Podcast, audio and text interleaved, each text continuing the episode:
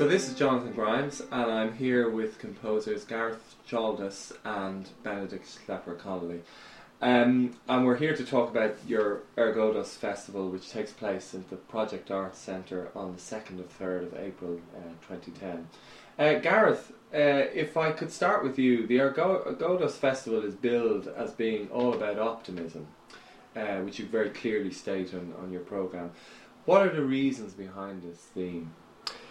Well, um, it's rough times right now, and um, I think it's really quite simple. I think um, it's about providing people with um, with inspiration.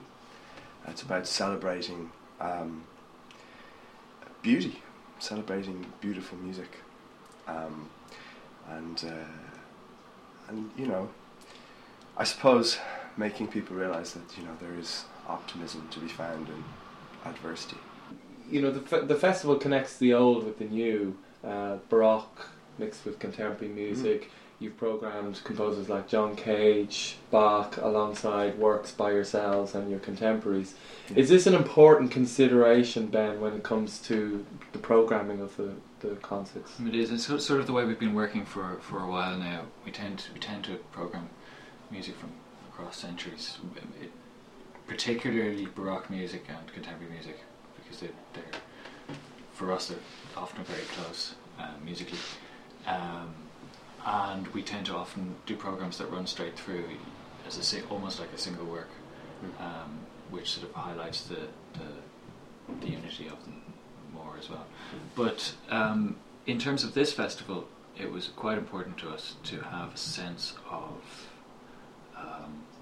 a sense of tradition and heritage, um, to to sort of highlight the fact that um, one of the one of the things from which we can maybe draw some sense of hope is that um, we've been here before, and that we're actually building on a on a much longer tradition, and so to sort of to give a sense of being in in in, in a much larger um, frame of time, um, rather than. Uh, I mean, I mean, you just have to turn the radio on, and you feel like we're we're constantly stuck in this this this blinkered vision of of, of you know this day or this week, um, and it's very hard to think outside that. It's very hard to think into the future very far and sort of plan plan ahead, which is something that's often quite lacking, some kind of foresight. And it's very hard to do that without a sense of history. Um, and so that's very important. It's very important to us musically as well, Mm. sense of heritage and say the, the links to say John Cage or, Mm. or Johann Sebastian Bach. Um, Um, I mean, John Cage is a is a sort of an interesting case study, um, be- because I mean his his sort of everything that he was about, um, s- perhaps seems on the face of it, and, and is, is perhaps perceived to be uh, so anti-tradition. You know, um, I mean, you know, it seems like Cage was handed the rule book and threw it out. Um, but I, I, you know, there's the, the famous story that Arnold Schoenberg, his teacher, um, told him he had no feeling for harmony, and um, and he said, you know, you will you will eventually come to a brick wall because you've no feeling for harmony. And Cage said, well, I'll spend my life banging my head off that brick wall, and it seems it seems to me that that Cage was was so ultimately. Um, he ended he ended up relating so closely to the tradition of Western art music, um, even though he, he diverged from from the from the rule book, as it were, so much.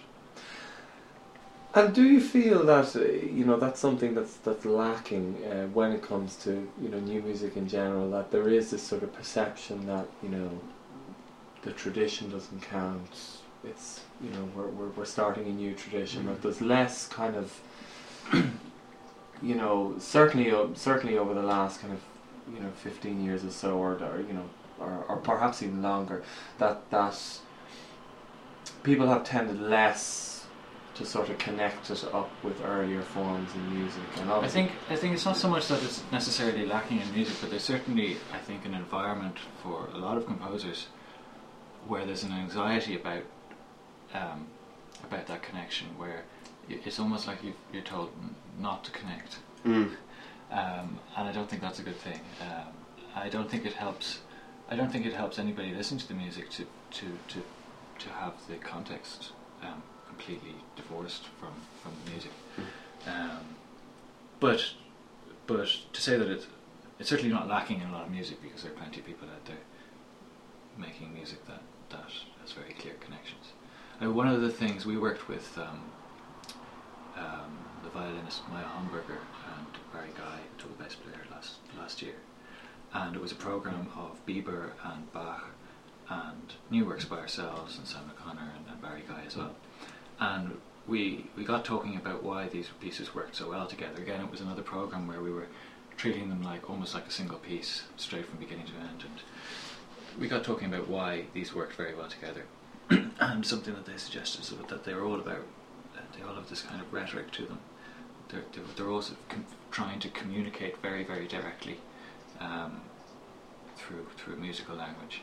And it's almost, you listen to them, you can really feel it's almost these phrase patterns and and, and something that we maybe wouldn't have been very conscious of, but if you if you had listened back, you could hear it in both Bach and in, in the newer works that they all had this kind of um, very baroque qualities to them, Mm. um, and I think that kind of communication is something that would be quite important to us, um, and that connects with the idea of of being having a sense of heritage, I think, as well, Mm. um, a sense of being in some kind of somewhere on some kind of lineage. Um, um, going straight back, and I, cer- certainly we wouldn't. We, we would try. I think. I think we wouldn't have so much the anxiety of, of, of, um,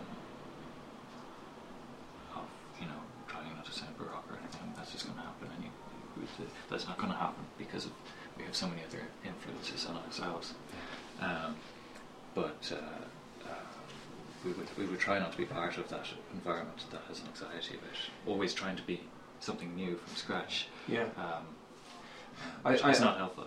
I mean, I suppose what I meant is is is the sort of context. You know, Yeah. that you're, you're you're putting the music in a certain, you know, the music that you do, or the music of now, in a context, Mm. and and that's something that I, ha- you know, Yeah. hasn't always been done. Let's say Yeah. Yeah, when sure. it comes to new music, it's sort of.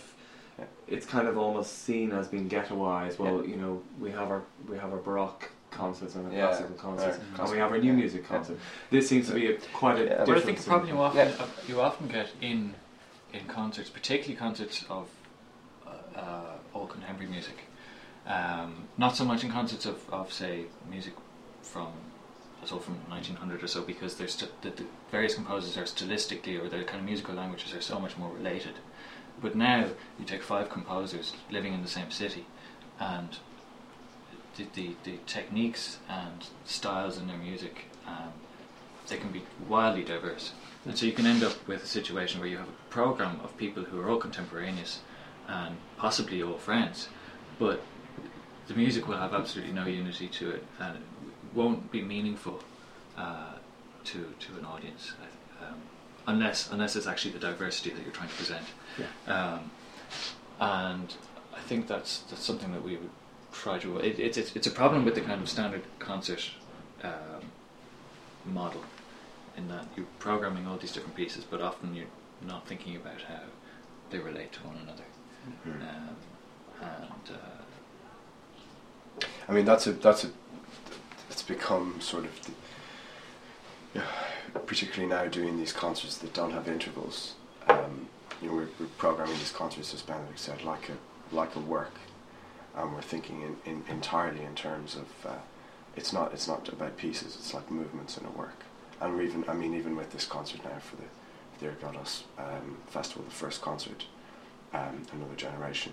I mean, there was a, a sort of you know a half hour conversation about the uh, the key scheme between the pieces and how we were going to arrange the pieces so that the you know the tonalities would complement each other. Um, you know, it's not always keys. Sometimes it's tonal center or whatever. But you know, um, and that you know that that's so important. The the con. The, I mean, the, the whole kind of like the concert of pieces is really, I think, well, it's become for us very unsatisfactory. The sun the sun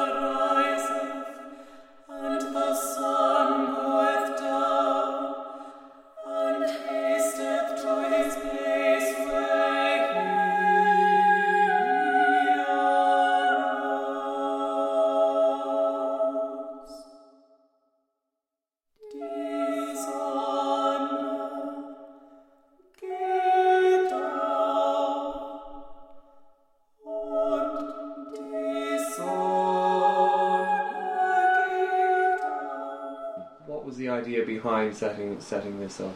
Was it that you had these things in common and you just wanted to do things for yourself, or Well, we, we, we were organising concerts when we were um, undergraduates in Trinity together, um, organising concerts of, of um, uh, new music and student works and um, so forth, and uh, something that we um, both, was a, a, you know, a partnership that worked very well.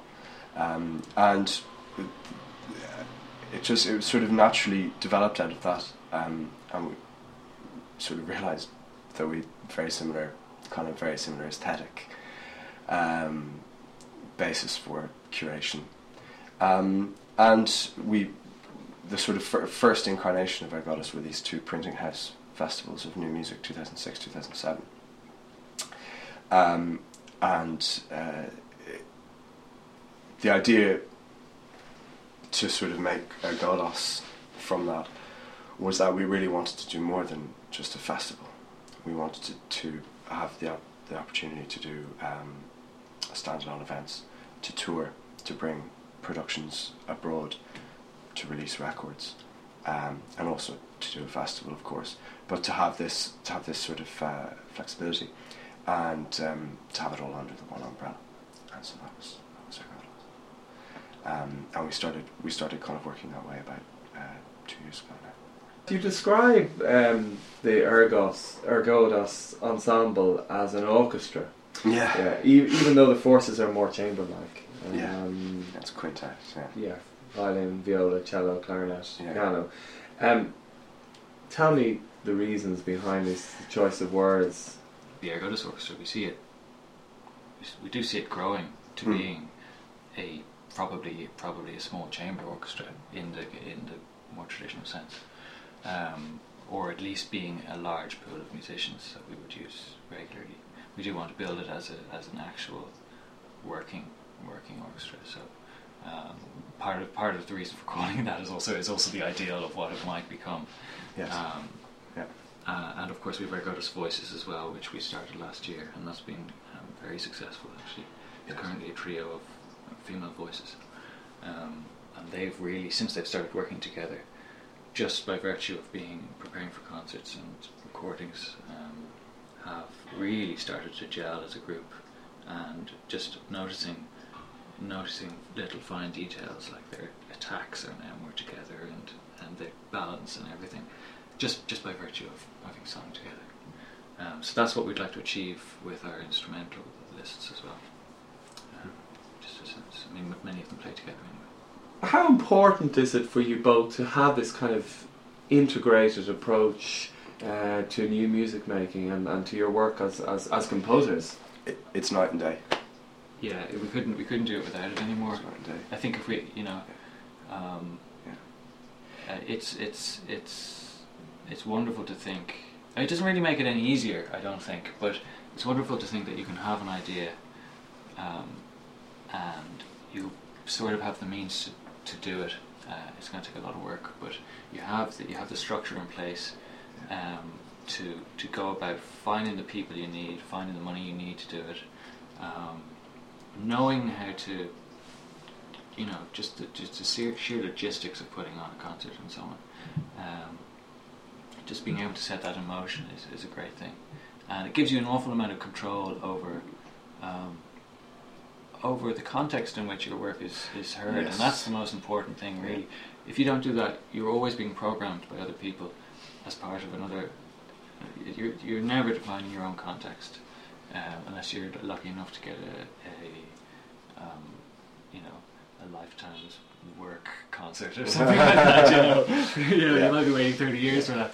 Um, um, you never really get to define your own context, and that's important for us. For everything down to the lighting in which it's Yeah. presented, everything down to the way the press releases look. Um, those little details, which are important, they're all about the way the work is presented, um, and they're very important to us. Um, so, so that that's kind of crucial, crucial for us. It's also um, we enjoy it. It's, it's a lot of work, but we enjoy it. So we enjoy we enjoy running the company. So. And finally, um, again, question to both of you. Uh, maybe start with you, Garrett. Um, we started you know, this interview on the theme of talking about the theme of optimism. Um, what are your hopes for the future of new music in Ireland? Are you optimistic? Yeah, absolutely. Oh, certainly. Yeah. I, I, I, could, I could not be. I mean, there's so so many, um, so many wonderful talents, um, so many uh, wonderful uh, composers and performers. Uh, everybody is so and an interested, audience as well. and an audience. Yeah. Absolutely. I mean, there really, there really, there really is a very strong, strong audience for, for all kinds of things. I mean, something that's been a real development in the last few months is this night Kaleidoscope, uh, which takes place at the Odessa Club. It's the first Tuesday of every month, and it's jammed every single month. We've, every for the last three months, there's been people turned away um, from it, and uh, just can't get enough people in and it's it's very eclectic mix of music, but there have been a lot of premieres and a lot of very challenging music in those in those concerts, and and very intent listening as well. Um, uh, it, it, it hasn't it hasn't really it hasn't really detracted from the music at all, but there's certainly an audience there, and so that's certainly something to be optimistic. The other thing is that, and, and Kaleidoscope is something to done something to highlight this or to bring it together. There's a very very strong community of uh, not just audience members but musicians in Dublin. Um, and you only have to look actually at the makeup of, say, our the Ergodos Orchestra and say all, all the other groups that are in operation. And there's a lot of links just in terms of players that are, are in a number of them. And there's a lot of people like like the people we've got got, got playing with us, like like Corby Solani and Kate Ellis and uh, Joanna Colin and uh, Izumi Kimura as well.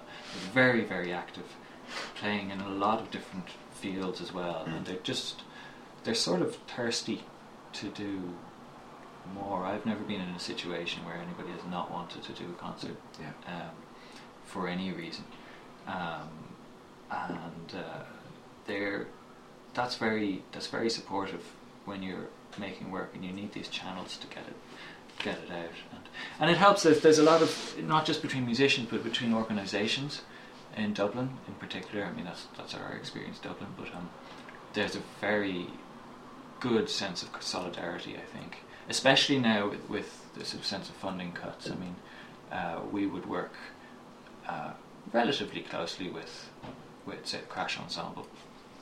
You know, to, just just to the point is like, we don't have this cable. Do you have this cable? Can we borrow this cable? That kind of thing. But that's that's the kind of thing you need. You need someone to call uh, at at midnight the day before the concert and, and figure out how you're going to do this. And if we didn't have that network, things would become very very difficult. Especially we're a slightly younger company, or we're certainly much younger than Crash, um, and they also have this expertise, which people like Crash and and other companies are very generous generous with.